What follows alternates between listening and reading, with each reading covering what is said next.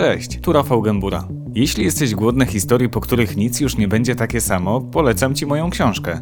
Zajrzyj na oczy.altenberg.pl i zamów swój egzemplarz. Tymczasem zapraszam na wywiad. 17 kwietnia zeszłego roku Twoje nastoletnie dziecko e, wskoczyło pod e, koła pociągu. Wiktor z połamanym kręgosłupem, miednicą, żuchwą. Przez dwa kolejne dni walczył o życie, ale niestety ta walka zakończyła się niepowodzeniem. O tym wypadku informowały media. Później odnosili się do niego publicyści, dziennikarze, komentatorzy, także politycy. Jak ty to wszystko przeżyłaś? Przez pierwszy okres e, byłam. Hmm, brałam leki hmm, bardzo silne przez kilka tygodni, więc tak naprawdę przez pierwsze 8 tygodni niewiele pamiętam. E, pamiętam dosłownie urywki hmm, od momentu wypadku do przez kolejne dwa miesiące. E, później niestety trzeba było wrócić do rzeczywistości, odstawić leki poradzić sobie z tym. Wróciłam do pracy od razu, czyli najszybciej jak tylko mogłam, żeby zająć sobie głowę, żeby po prostu nie zwariować. Mhm. Było mi bardzo ciężko. Czułam wielki żal do wszystkich, tak naprawdę.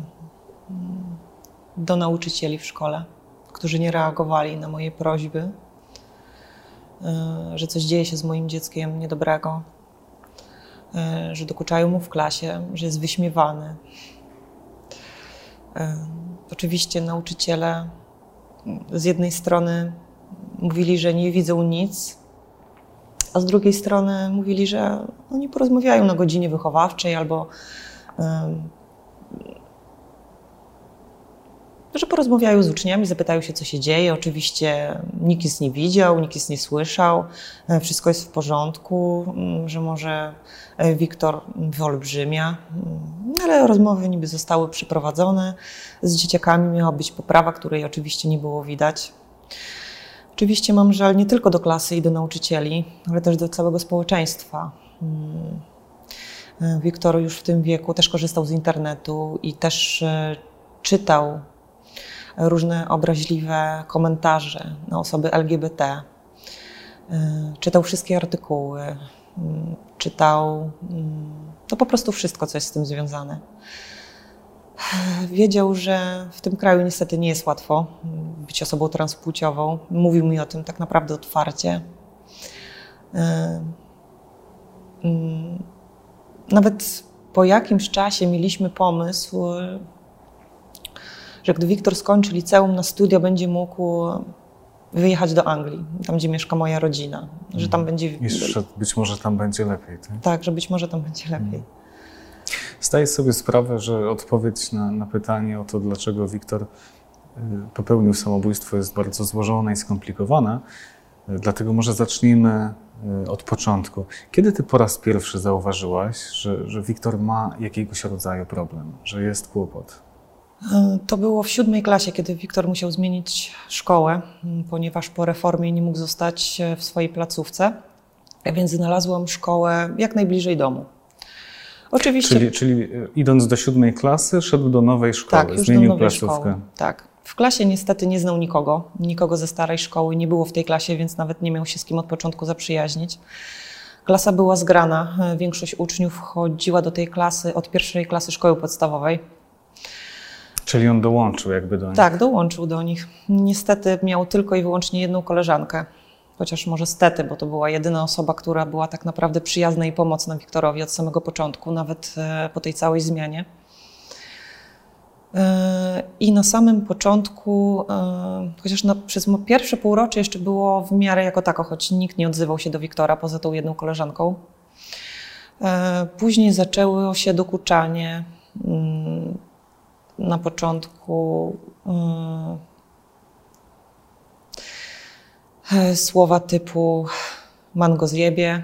Wiktor interesował się mangą, lubiał, lubi, lubiał bardzo rysować e, te postacie. Na przerwie zamiast nagrywać głupie filmiki z klasą i wygłupiać się, po prostu albo rysował, albo czytał książki. E, No i chyba był świetnym mm, tematem do drwin. E, Od razu wszyscy zaczęli mu dokuczać, wyzywać go. Na początku jeszcze mi nie mówił o tym wprost, ale w czerwcu, mm, pod koniec szóstej klasy, dostałam telefon ze szkoły od pani psycholog. Poprosiła mnie, abym przyjechała jak najszybciej, chce ze mną porozmawiać. Przyjechałam na wizytę mm, i pani pedagog powiedziała, że Wiktor, wtedy jeszcze Wiktoria, ma myśli samobójcze i dowiedziała się od koleżanki z klasy. E, Wiktor powiedział, że jak wróci, mamy jeszcze nie będzie, to chce popełnić samobójstwo w domu. Koleżanka poinformowała e, wychowawcę i wychowawca powiadomił psychologa szkolnego. Psycholog poinformował ciebie Tak. i ty dostajesz taką informację i jak to przyjęłaś wtedy, w tamtym czasie? Byłam w szoku. Ty wiedziałaś wcześniej, że cokolwiek jest Nie. niepokojącego? Aż tak nie. Czyli to był taki że- pierwszy moment? Tak, wiedziałam, że Wiktor jest smutny, wiedziałam, że nie ma przyjaciół. Myślałam, że ta jedyna koleżanka, nie wiem, zrekompensuje każdy dzień samotności w tej szkole. W momencie, kiedy koleżanka była chora, zdarzały się takie sytuacje, to Wiktor siedział sam na korytarzu. Ym, No i informacja o myślach samobójczych była dla mnie wielkim szokiem. Zapytałam się od razu, co ja mogę zrobić w takiej sytuacji. Yy, Wiedziałam, że muszę zasięgnąć porady specjalisty.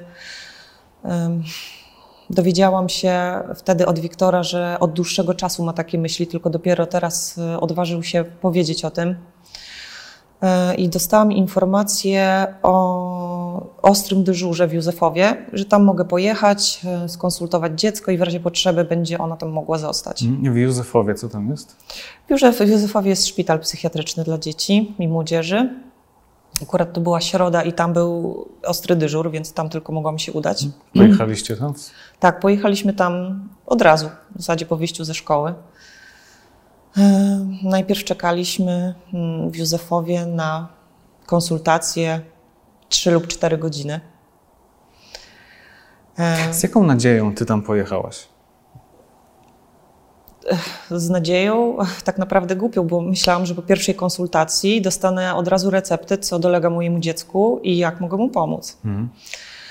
E, Gdy lekarz po rozmowie najpierw z Wiktorem, później ze mną stwierdził, że chce zostawić dziecko pod obserwacją, było dla mnie wielkim szokiem, ale jednocześnie nadzieją, że, i że jest to konieczne, że być może poleży kilka dni, będę wiedziała, e, jak pomóc mojego dziecku i będę mogła działać. E, Gdy poszłam na górę, żeby przygotować moje dziecko, mm, czyli zabrać wszystkie sznurówki, podpisać wszystkie dokumenty, Mm, jak zobaczyłam stan tego oddziału, y, ja myślałam, że ja byłam po prostu w szoku. Ja nie sądziłam, że takie miejsca w XXI wieku w Europie Mhm. jeszcze działają. Czy możesz to opisać? Co zobaczyłaś? Sala, na której e, miało leżeć moje dziecko, wyglądała dosłownie jak z horroru.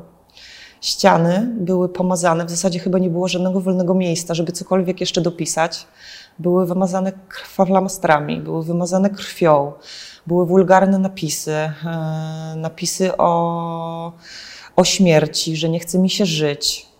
Oprócz tych napisów były wymalowane na ścianach genitalia, przeróżne przekleństwa, y, kraty w oknach, co jest z jednej strony zrozumiałe w takim miejscu, y, stare łóżka, brudne materace, pościel.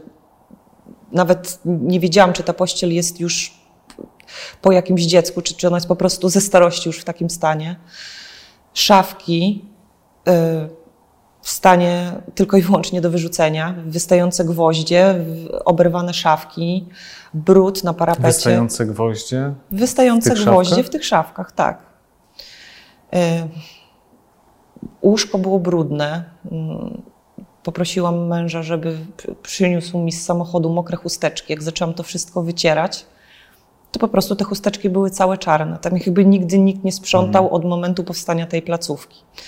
Y, Pamiętam, jak poprosiliśmy o inny pokój, a y, pielęgniarka zaśmiała nam się w twarz i powiedziała, jaki inny pokój? Tu wszystkie pokoje tak wyglądają, czego pani oczekuje? Mhm. Byłam, w, byłam po prostu w szoku, ale wiedziałam, że mm, być może to jest jedyne miejsce, e, które pomoże mojemu dziecku.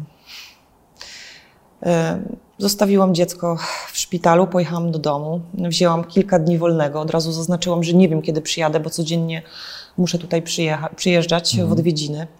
Codziennie starałam się dodzwonić, zapytać się, czy ktoś już z dzieckiem rozmawiał, kiedy mogą mówić się z lekarzem na jakąś konsultację. Albo nie odbierali ode mnie telefonów, albo mówili, że jeszcze lekarza nie ma, albo że był i już go nie ma. I w zasadzie moje codzienne wizyty w, w tym szpitalu odbywały się tylko i wyłącznie z pielęgniarkami. Mhm. Cały czas poszukiwałam lekarza, nie wiedziałam, kto jest lekarzem prowadzącym po kilku dniach. E, I Wiktor powiedział mi po czterech dniach, że chciałby wyjść z tego szpitala, że nie czuje się tutaj dobrze. E, I powiedział mi, że będzie chodził na psychoterapię. Bardzo chciałam zabrać dziecko mm, z tego miejsca, mm, ale stwierdziłam, że sama nie mogę podjąć tej decyzji, więc chciałam porozmawiać z lekarzem, który był obecnie na dyżurze, żeby to on podjął ostateczną decyzję. Chciałam to z nim skonsultować. Jasne. Znalazłam lekarza, powiedziałam, jaka jest sytuacja. Zapytałam się, czy może porozmawiać z moim dzieckiem, bo wiem, że to od niego zależy decyzja, czy może wyjść, czy nie. Powiedział, że porozmawia jeszcze wtedy z Wiktorią. Czekałam 40 minut, czy 30, już dokładnie nie pamiętam. Po czym wyszedł, powiedział, że mogę zabrać do domu, e, że mogę zabrać dziecko do domu, e, że Wiktor nie ma już myśli samobójczych, przynajmniej na tę chwilę. Gdyby coś się działo, e, no powinnam jeszcze raz po prostu przyjechać do szpitala. Poczułaś się uspokojona wtedy? Odetchnęłaś z ulgą? Wtedy tak, bo wtedy myślałam, że sama mm, prywatnie mm, poszukam dobrych lekarzy, dobrych specjalistów. Mm, Myślałam, że jakoś wyjdziemy z tego. Wróciliście do domu. Wróciliśmy do domu. Mm, Zaraz było zakończenie roku szkolnego. Wiktor już nie chodził wtedy do szkoły.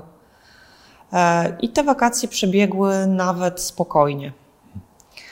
W sierpniu byliśmy nad morzem. Nad morzem mm, Wiktor e, poprosił mnie o spacer, chciał mi wyznać e, pewną rzecz, o której chciał mi powiedzieć już jakiś czas temu. Powiedział, że podjął decyzję o zmianie płci. Mhm. Czyli, czyli to był pierwszy moment? Tak, to był pierwszy moment, kiedy Wiktor zakomunikował mi o tym, jak się czuje, kim chce być i co chce zrobić. Do tamtej pory ty patrzyłaś na Wiktora jako na... No, Jako na Wiktorię. córkę. Tak. I wtedy Wiktor poprosił mnie, abym zwracała się do niego, czy mogę się do niego zwracać.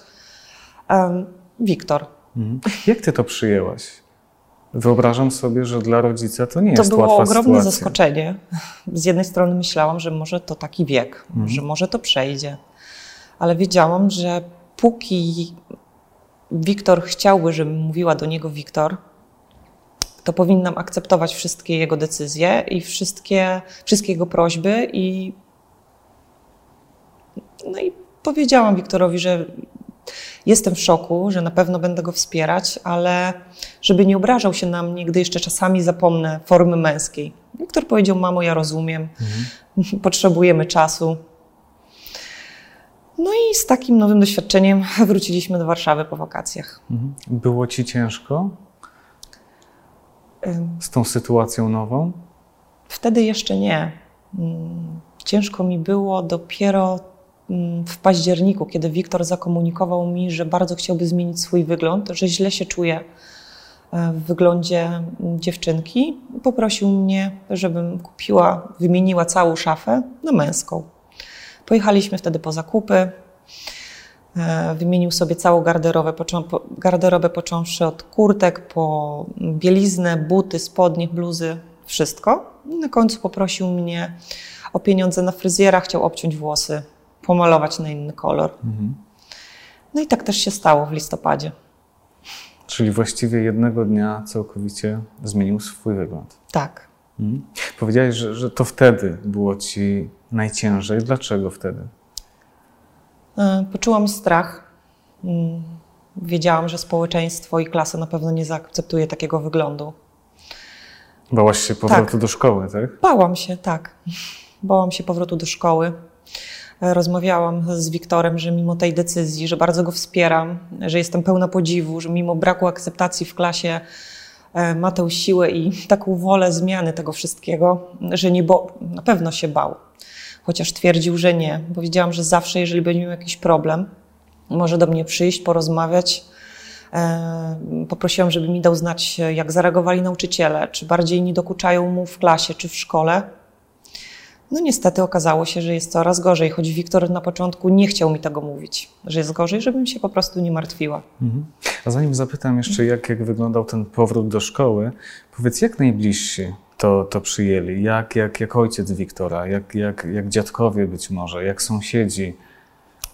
No bo to były te tak. pierwsze konfrontacje. Akurat z sąsiadami mam najmniejszy kontakt, bo poza dzień dobry nikt nie utrzymuje ze sobą kontaktu. E, Ojciec Wiktora napisał mi w wiadomości prywatnej, że chyba ją popierdoliło, po czym się już więcej nie odezwał do mnie. E, Moja babcia niestety też nie zaakceptowała tego. E, Kazała mi zabronić jej zmiany tego wyglądu i mówienia do siebie w formie męskiej. Moja mama nie wypowiadała się na ten temat, powiedziała, że zobaczymy, może to się zmieni. Podeszła do tego tak no, sceptycznie. Mhm. E, Najbliżsi mówili ci, nie pozwalaj jej się zmienić. A ty nie miałaś takich myśli, żeby jakoś może próbować wpłynąć na to? Czy już wtedy wiedziałaś, że to nie ma sensu? E, Ja zaczęłam o tym jeszcze bardziej czytać. E, Zaczęłam wgłębiać się w to, zaczęłam szukać po grupach dzieci trans, transpłciowych. Mhm. Mm, I wiem, że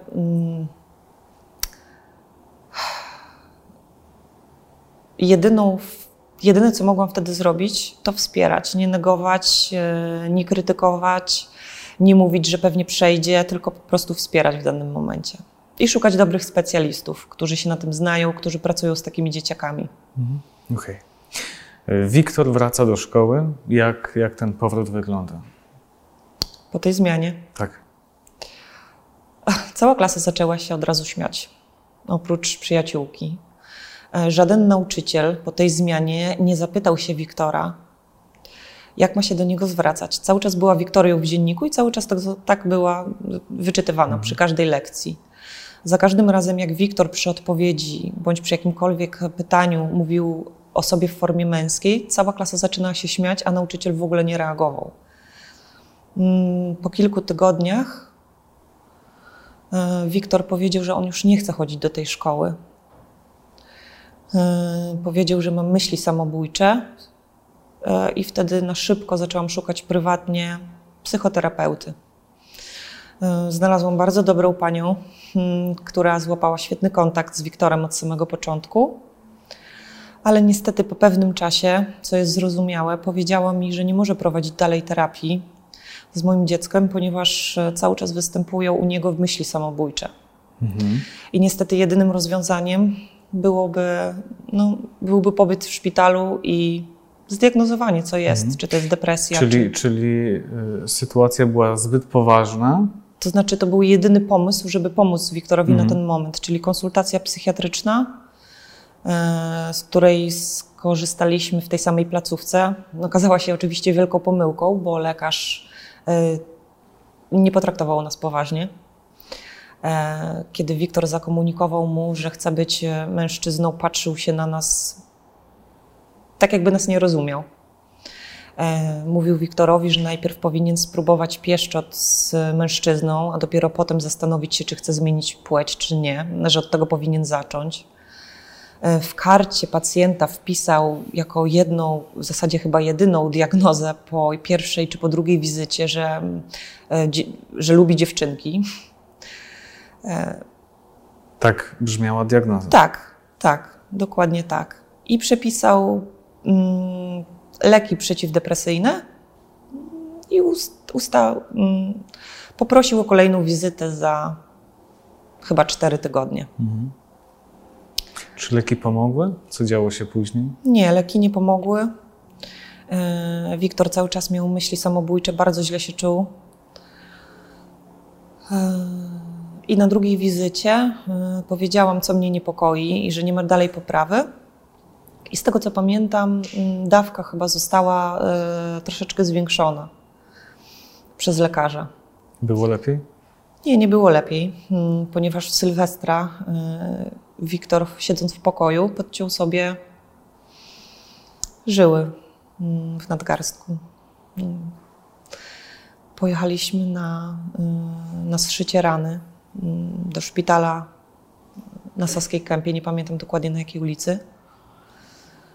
E, I stamtąd został przewieziony y, na żwirki i wigury do szpitala psychiatrycznego. Tam został przyjęty. E, no i kolejny szpital. Tym razem powiedziałam sobie, że na pewno nie mogę zabrać dziecka mm, wtedy, kiedy chcę, tylko wiedziałam, że teraz musi zostać do momentu wypisu. Mhm. I liczyłam, że ktoś w końcu zdiagnozuje moje dziecko, powie mi, co jest, co robić dalej. Ja mogłam wtedy spokojnie mhm. chodzić do pracy. E, nie martwiłam się, e, czy Wiktor sobie coś zrobi. Mm. I codziennie po pracy jeździłam do szpitala, żeby porozmawiać z lekarzem. Oczywiście żadnych lekarzy o tej godzinie nie było, były same pielęgniarki. Codziennie pytałam się Wiktora, czy miał już jakąś konsultację, czy rozmawiał z psychoterapeutą. Codziennie mówił mi, że nie. Mm. I przez trzy tygodnie miał dwa razy rozmowę z doktor prowadzącą po pięć minut. I pytanie brzmiało, jak się czujesz mm. i czy masz jeszcze myśli samobójcze. To była ta rozmowa. Kiepsko to brzmi. No, brzmi to kiepsko. Mm. E, myślałam, że jeszcze skonsultuję się przy wypisie, tak? że porozmawiam, co mam robić e, w takich sytuacjach, co mam robić dalej, e, co mam robić w momencie, kiedy dziecko będzie miało z powrotem myśli samobójcze. Na pierwszej konsultacji dowiedziałam się, znaczy zapytałam się, czy mm, dobrym pomysłem jest przeniesienie dziecka w trakcie roku szkolnego mm, do innej placówki. Otrzymałam odpowiedź od doktor prowadzącej oraz od pani psycholog, że to nie jest dobry pomysł, że to jest już ósma klasa, że są dzieciaki uczą się do egzaminu ósmoklasisty, że nie wiadomo jak zareaguje nowa szkoła, że może być gorzej, że to może być kolejny stres i żeby lepiej dziecko zostało po prostu w tej placówce. Mhm. No i też posłuchałam pani doktor. Mhm. Zostawiłam dziecko w tej samej szkole. Przy wypisie chciałam się jeszcze dowiedzieć kilku istotnych rzeczy. Oczywiście przy wypisie nie było pani doktor, bo była e, na zwolnieniu lekarskim. Wypis e, i receptę wręczyła mi pani pielęgniarka. Na wypisie zobaczyłam, że dziecko e, ma zmienione leki w innej dawce. To nie zostałam poinformowana przez trzy tygodnie, a sądzę, że powinnam. No i z tą kartą wyszłam, pojechałam do domu. Zaczęły się ferie, bo to był wypis. Wypis był gotowy w piątek, od poniedziałku zaczynały się ferie zimowe. Mhm. Więc te dwa tygodnie jeszcze, jeszcze były ok. A po tych dwóch tygodniach? Po dwóch tygodniach Wiktor wrócił do szkoły dosłownie na dwa dni. E, I dokładnie 14 lutego, kiedy byliśmy umówieni na kolejną wizytę u, um, u psychoterapeuty, um, czekałam na Wiktora pod budynkiem i on się nie pojawił. I zadzwoniła do mnie wtedy mama Kacpra. E, Kacper jest, był kolegą Wiktora. Poznali się na oddziale właśnie mm, w styczniu na, na żwirkach. Mhm. Kacper zadzwonił do mamy tego dnia, mm, powiedział, że Wiktor mm, jest w domu, e, że chce sobie coś zrobić e, i mama Kacpra e, wybłagała Wiktora, żeby podał numer do mamy. On podał numer, ja szybko przyjechałam do domu. I Na tak szczęście się dowiedziałaś, blisko. że znowu jest niebezpiecznie. E, przyjechałam do domu, roztrzęsiona oczywiście bo przecież dopiero co moje dziecko zostało wypisane ze szpitala, tak? czyli powinno być w miarę okej. Okay. Pojechaliśmy znowu na mm, żwirki i wigury na konsultację. Przyjęło do tego nas... samego szpitala? Tak, do tego samego szpitala. Okazało się, że nie ma miejsc w ogóle w tym szpitalu i że mogą z tym zapytać w szpitalu oddalonym o prawie 500 kilometrów od Warszawy, mhm. E, czy jest jakieś miejsce. Tam najprawdopodobniej było jakieś miejsce, ale po pierwsze Wiktor powiedział, że on absolutnie nie chce tam jechać. Ja też nie miałabym możliwości jeździć tam codziennie, no bo niestety musiałam pracować. Musiałam zarabiać na, te, na tą całą terapię, na prywatne wizyty. Nie mogłam sobie pozwolić na mm, kolejny urlop, niestety. Mhm. Y, i na odwiedzanie dziecka w tej placówce, no bo po prostu nie mogłam.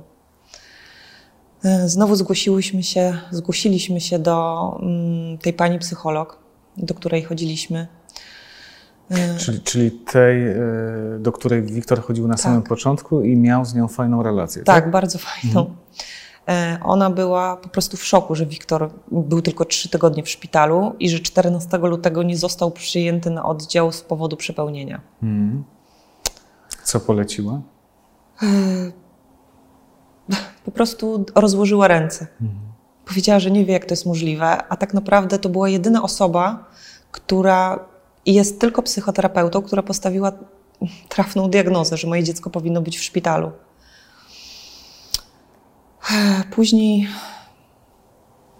po 14 e, było troszeczkę lepiej. Mm, Wiktor kolegował się z Kacprem, spę- spędzali bardzo dużo e, czasu ze sobą. E, Ja poprosiłam w szkole o indywidualne nauczanie. Wiedziałam, że Wiktor ym, niestety nie będzie już chodził do tej szkoły. E, Czyli, Zaczęłam. czyli nauczyciele przychodzili do domu? Tak, nauczyciele wyglądało? przychodzili do domu. E, Niestety nie trwało to długo, bo zaczął się strajk nauczycieli. Więc ta praca wyglądała, to nauczanie wyglądało tak, że nauczyciele przychodzili chyba przez pierwszy tydzień. W kolejnym tygodniu niestety zaczął się strajk i już nikt nie odwiedzał Wiktora. Mhm. E, e, Było chyba w marcu, nie pamiętam już dokładnie którego, e, Wiktor spóźnił się do domu. Nie odbierał telefonu. Agnieszka też dzwoniła do Kacpra. Agnieszka, czyli mama Kacpra, Mama tak? Kacpra, tak. Ym, Na przemian dzwoniliśmy do naszych, dzwoniłyśmy do naszych dzieciaków. Ym, Było, było to już po 23. Ym, Czekałam na, na przystanku. Myślałam, że może wysiądą. Okazało się, że tego dnia ym, Kacper e, próbował e, Wiktor tego dnia chciał wskoczyć pod metro. Kacper na szczęście nie doprowadził do takiej sytuacji. Odwiózł Wiktora do domu. Czyli powstrzymał go, tak? Tak, powstrzymał go. Na drugi dzień znowu pojechałam. Tym, tym razem do Józefowa, bo tam znowu był dyżur. Z Wiktorem, tak? Tak, z Wiktorem. Pojechałam do Józefowa, powiedziałam, jaka jest sytuacja. Dostałam informację od pani doktor, że tak naprawdę to moje dziecko nie ma myśli samobójczych, tylko miało myśl samobójczą. Mimo, że dzień wcześniej Tak, próbował wskoczyć pod pociąg. tak. Mimo, że było dwa razy już w szpitalu psychiatrycznym, e, mówiłam, że bierze leki, które nie pomagają niestety. E, Że chodzi na terapię, że powinna chodzić, e, powinien chodzić na terapię, ale niestety psychoterapeutka mm, powiedziała, że nie może przeprowadzić dłużej terapii, bo dziecko powinno być pod, em, pod opieką lekarzy w szpitalu. Dostałam odpowiedź od pani doktor, że naj, najwyraźniej pani psycholog nie radzi sobie e, z prowadzeniem terapii, żebym poszukała kogoś e, bardziej kompetentnego, kto się na tym zna. Mhm. I odesłano cię wtedy z kwitkiem. Tak, odesłano mi wtedy z kwitkiem. Miałam napisane na wypisie, na karcie konsultacyjnej, brak zagrożenia z życia i zdrowia pacjenta. W głowie były inne myśli. W głowie były inne myśli. Z jednej strony mój instynkt podpowiadał mi, że jest na pewno źle, a z drugiej no, mówi mi to kolejny lekarz, że nie jest tak źle, że powinien brać dalej leki, żeby szukać psychoterapeuty, że może naprawdę sobie ten nie radzi. Wiktor zakomunikował mi, że nie będzie chodził do nikogo innego, że ufa tylko i wyłącznie tej pani psycholog. Po długiej rozmowie z Wiktorem zgodził się na rozmowę z innym psychoterapeutą. Musiałam szukać, e, mimo prywatnych wizyt, e, udało mi się znaleźć e, pewnego psychoterapeutę mm, w poradni niedaleko naszego miejsca zamieszkania, który przyjął e, mojego syna, ale na drugiej konsultacji e, Wiktor wyszedł w połowie. Nie wiedziałam, co się dzieje. E, Psychoterapeuta zawołał mnie, poprosił mnie do gabinetu i powiedział, że Wiktor odmówił dalszej psychoterapii. Powiedział, że nie czuje takiej potrzeby, że nie chce, żeby mama wyrzucała pieniądze w błoto i że nie potrzebuje, nie potrzebuje tutaj przychodzić. No więc To oznacza, że terapeuta w takiej sytuacji jest bezsilny. tak, w takiej sytuacji tak. Co było dalej? Y, Mniej więcej dwa lub trzy tygodnie później, po tym zdarzeniu, ym, zadzwonił do mnie partner y, Agnieszki, że Wiktor jest y, u nich na klatce, ma podcięte gardło i wezwał już karetkę. Czyli kolejna próba samobójcza. Tak, kolejne wołanie o pomoc, kolejna próba. I ty zupełnie bezsilna w tym wszystkim. Tak. Dostałam informację, że mm, y, zostanie przewieziony do szpitala na Powiślu. Tam też udałam się w taksówce. Mm, po zszyciu rany dostaliśmy już skierowanie na papierze mm, do szpitala psychiatrycznego w Józefowie. Y, I przetransportowali nas karetką mm, z Warszawy do, do Józefowa po raz kolejny. Wtedy lekarze musieli przyjąć Wiktora na oddział. No, wydawało się, że tak. Miałam skierowanie. Mhm. Hmm. Dziecko miało podciętą szyję, zszytą.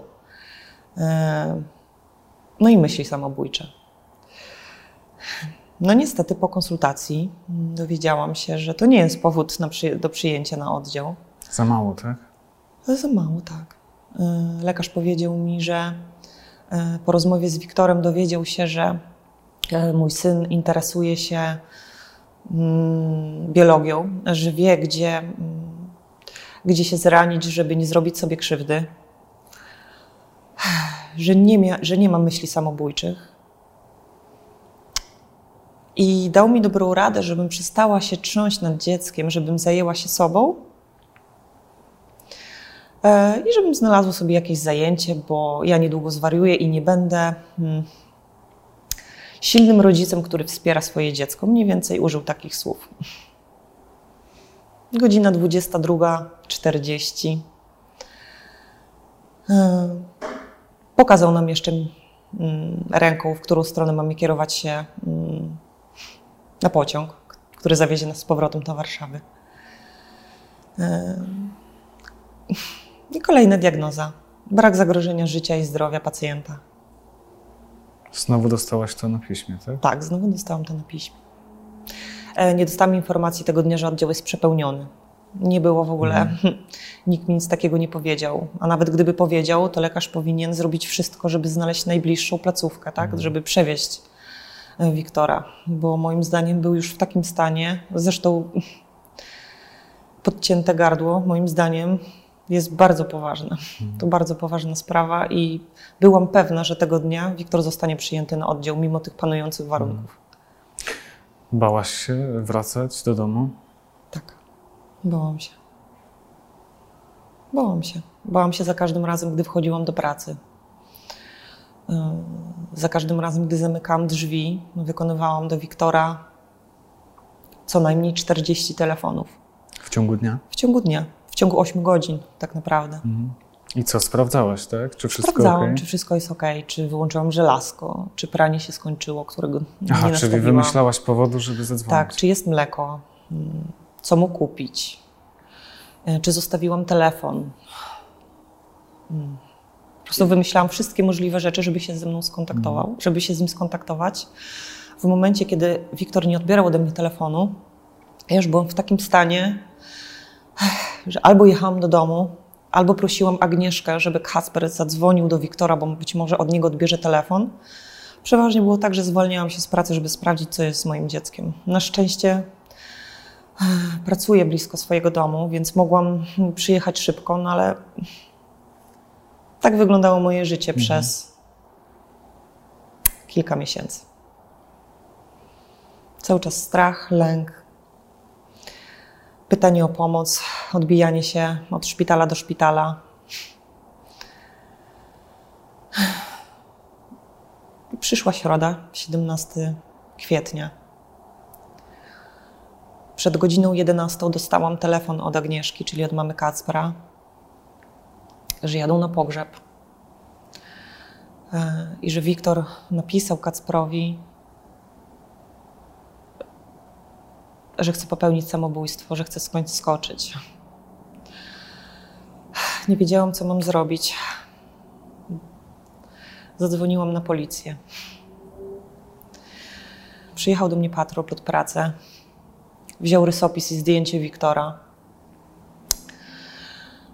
Po czym poszedł komunikat na całą Warszawę, że szukają mm, dziewczynki, która wygląda jak chłopiec.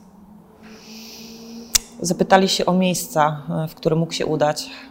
Mm, podałam adres Kacpra.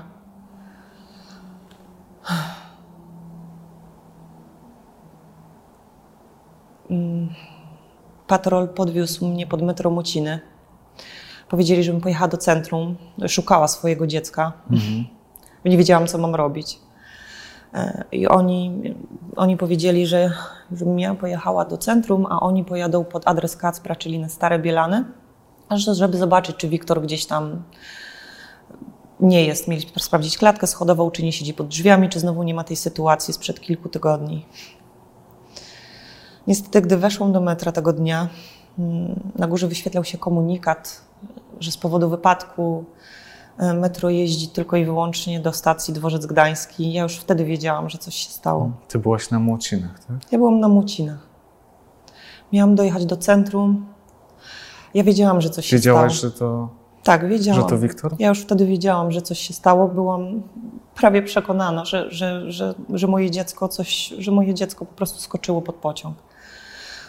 Wysiadłam na Starych Bielanach z nadzieją, że jeszcze mogę go tam spotkać, że może patrol policji go znalazł. Spotkałam ich pod blokiem. Zapytałam się, czy coś już wiedzą, czy, czy szukają. I powiedzieli, że dostali informację, że kobieta skoczyła pod metro na stacji centrum, że jeszcze nie mają informacji, kto to, ale że ten wypadek się wydarzył.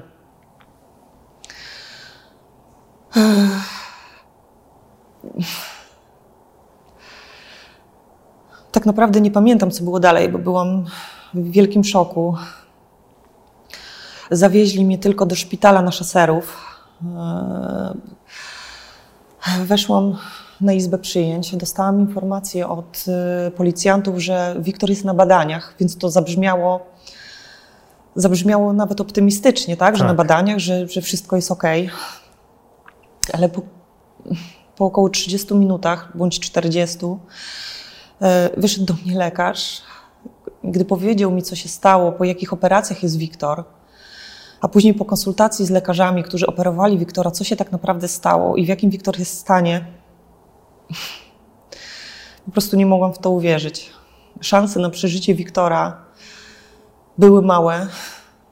Od razu mi to powiedzieli, że jeżeli, powiedzieli, że jeżeli uda się go uratować, to najprawdopodobniej będzie niepełnosprawny. Zaczęli wymieniać wszystkie możliwe e, powikłania. Ja chyba nawet nie pamiętam, co oni dokładnie do mnie mówili. Zadzwoniłam od razu do Agnieszki, żeby do mnie przyjechała, bo ja nie byłam w stanie rozmawiać z tymi lekarzami. Ja nie wiedziałam, co oni do mnie mówią tego dnia. Powiedzieli, że myśleli, że to jest osoba dorosła, muszą, że muszą przewieźć do szpitala specjalistycznego dla dzieci na świrki i wigury. E, czekałam kilka godzin na ten transport. Około północy przyjechała karetka. E, przywieźli Wiktora do szpitala. E, wróciłam do domu i rano zadzwoniłam do poradni z prośbą o pilną konsultację. Powiedziałam, jaka jest sprawa. I tego dnia dostałam silne leki które brałam już później przez kilka tygodni. Tak naprawdę być może one uratowały mnie przed załamaniem. Nie wiem, co by się wydarzyło. I dzięki. Tak, dzięki tym lekom po prostu dałam radę przebrnąć przez to wszystko. Przez prokuraturę, przez załatwianie pogrzebu, no I... tak, bo w końcu pojawiła się ta informacja tak, ostateczna, końcu, że. Tak, dzień później. Że Wiktor nie żyje. Tak. I na szczęście byłam na tych lekach. Przyznam, że do końca nie pamiętam, co ja wtedy czułam. Nie pamiętam, e, w jakich okolicznościach mi to powiedziano. Nie pamiętam mojego powrotu do domu. Nie pamiętam nic. A miałaś okazję e, zobaczyć Wiktora? Jak jeszcze żył? Jak jeszcze żył, leżał na ojomie dwa dni. Więc siedziałam przy nim. Siedziałam, patrzyłam na niego, cały czas mam ten obraz przed oczami. Cały czas miałam nadzieję, że wszystko będzie dobrze, że przeżyję. Pamiętam, jak drugiego dnia lekarz powiedział mi, że obrzęk, krwiak w mózgu już się nie powiększa, że za kilkanaście godzin postarają się go wybudzić, a że wszystko będzie dobrze. No i że czeka go operacja, czyli założenie stabilizatora na złamany kręgosłup w odcinku szyjnym. No ale jeszcze miałam nadzieję, że, że z tego wyjdzie, że się obudzi. Wiedziałam, że czeka, być może czeka go pobyt w szpitalu przez kilka następnych miesięcy, rehabilitacja. No i w dniu, kiedy miała być operacja, o planowanej godzinie niestety się nie odbyła. Musieliśmy czekać bardzo długo. Już nie pamiętam nawet, czy na lekarza, czy na, na zebranie całego zespołu. E, I gdy Wiktor został przewieziony na tą operację, chciałam poczekać, aż ona się skończy. Ale pielęgniarka powiedziała, że ta operacja potrwa bardzo długo, e, że samo przekręcenie ciała na, na brzuch zajmuje nawet kilka godzin, więc poprosiła mnie, żebym pojechała do domu, odpoczęła i przyjechała jutro rano. Tak też zrobiłam. Jakoś mniej więcej w nocy, nie pamiętam czy to było w pół do pierwszej, dostałam telefon ze szpitala, czy mogę przyjechać. E, Ja wiedziałam, po co jadę, tak naprawdę. Wiedziałam, po co jadę. Wsiadłam w samochód i całą drogę zastanawiałam się, co ja zrobię, gdy usłyszę tą wiadomość. Ja wiem, że powinnam mieć nadzieję, ale ja wiedziałam, co, po prostu wiedziałam, co usłyszę. I nie pamiętam nawet, ile osób tam podeszło do mnie. Czy to był lekarz, czy to były pielęgniarki, nie pamiętam kto. I pamiętam, że usłyszałam tą informację, ale ja nie pamiętam, co było później. Odcięła cię. Nie pamiętam, czy ktoś ze mną dłużej porozmawiał, czy ktoś ze mną posiedział, jak długo jeszcze tam, tam siedziałam. Nie pamiętam. Po prostu nie pamiętam. Minęło kilkanaście miesięcy. Mm, Co ty dziś czujesz, kiedy o tym myślisz? Czy jesteś zła? Wściekła? Na kogo, jeśli tak? Mam żal do lekarzy. Brak pomocy.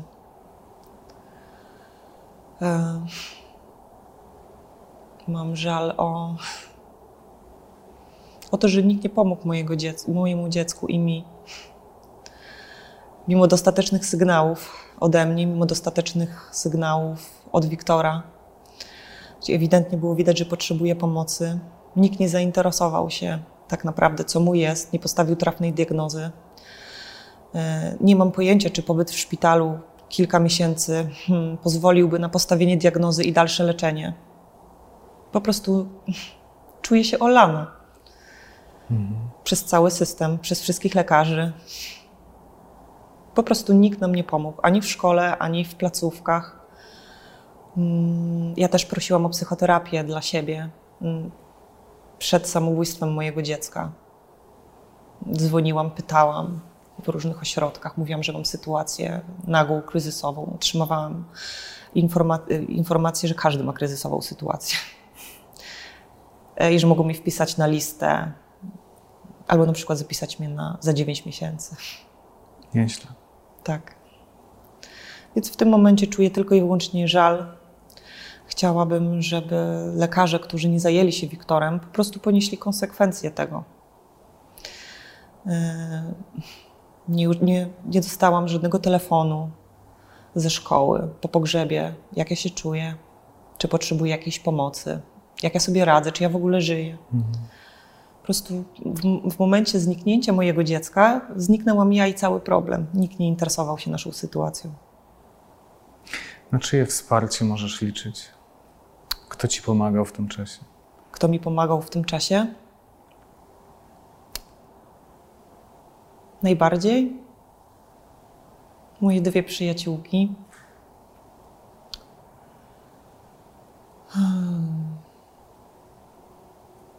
Moja pani psycholog i psycholog Wiktora, do której chodzi, która Mhm. dzwoni do mnie bardzo często, która mnie też wspiera i jest naprawdę jej żal tego, co się stało. Zrobiła wszystko, co mogła. Tak naprawdę mogła prowadzić terapię i nie mówić mi, tak, co się dzieje, ale była od początku ze mną szczera i za to jej dziękuję. Myślę sobie, że, że być może to by się nie skończyło w taki sposób, gdyby Wiktor nie doświadczał e, tej przemocy psychicznej, tych szykan, nie wysłuchiwał tych złośliwości. Co to byś mogła powiedzieć innym rodzicom, którzy wychowują swoje dzieci? Uczyć tolerancji, zrozumienia, tak jak ja uczyłam Wiktora od zawsze, że z nikogo nie można się naśmiewać. Trzeba być osobą przyjazną wobec każdego. Czyli tak jak ja wychowałam Wiktora na osobę uczuciową, pełną empatii. No ja niestety nie, miałam ostatnio nieprzyjemną sytuację. Musiałam zareagować. Mm. Byłam w parku z psem. Mm, Obok mnie stała grupka nastolatków. E, A obok nas przychodziła grupa dzieciaków, mniej więcej 13-14 lat, wyglądających już też jak osoby LGBT, bardzo rzucające się w oczy. Jeden z tych chłopców, nastolatków, który siedział w grupce, powiedział do swoich kolegów: LGBT, jakich kurwa szanować. Mhm. Ja się zatrzymałam. W jakim był wieku? Mniej więcej 20-21 lat. Okej. Zatrzymałam się i zapytałam się, czy osoby LGBT mu przeszkadzają, dlaczego tak mówi. E, Zapytał się, czy widziała pani, jak oni kurwa wyglądają. Zapytałam się, no dobrze, no ale co to, co to za znaczenie, tak? Jak ktoś wygląda, czy, czy, czy robi mu tym krzywdę, czy wyrządza komuś krzywdę swoim wyglądem. Powiedział, że nie, ale jak widzi dziewczynę z dziewczyną, to jest jeszcze smacznie, a jak widzi chłopaka z chłopakiem, to niestety już nie. Mhm. E, No i zaczęli się głupio śmiać. Dodał jeszcze, że nie będę z panią dyskutował o takich rzeczach. Zapytałam się, dlaczego? Chciałabym znać twoje zdanie. I chciałam ci powiedzieć, że rok temu mój syn przez osoby takie jak ty rzucił się pod metro i też był transpłciowy. E, No, cała grupka przestała się śmiać. Nagle to nie było śmieszne. Nagle to nie było śmieszne. Powiedział mi na końcu, że wygrała pani. Chyba nie był w stanie powiedzieć nic więcej. I póki nie odeszłam z parku z psem, ta grupka nie rozmawiała o niczym innym. Tam po prostu było jedno wielkie milczenie. Więc mam nadzieję, że mm, dało im to do zrozumienia. I że może być może przekażą to dalej. Mam nadzieję. Wiem, że nie było Ci łatwo też opowiedzieć tą historię. Bardzo za to dziękuję. Dużo siły Ci życzę. Dziękuję bardzo. pięknie za tę rozmowę. Dziękuję za spotkanie. Dziękuję również.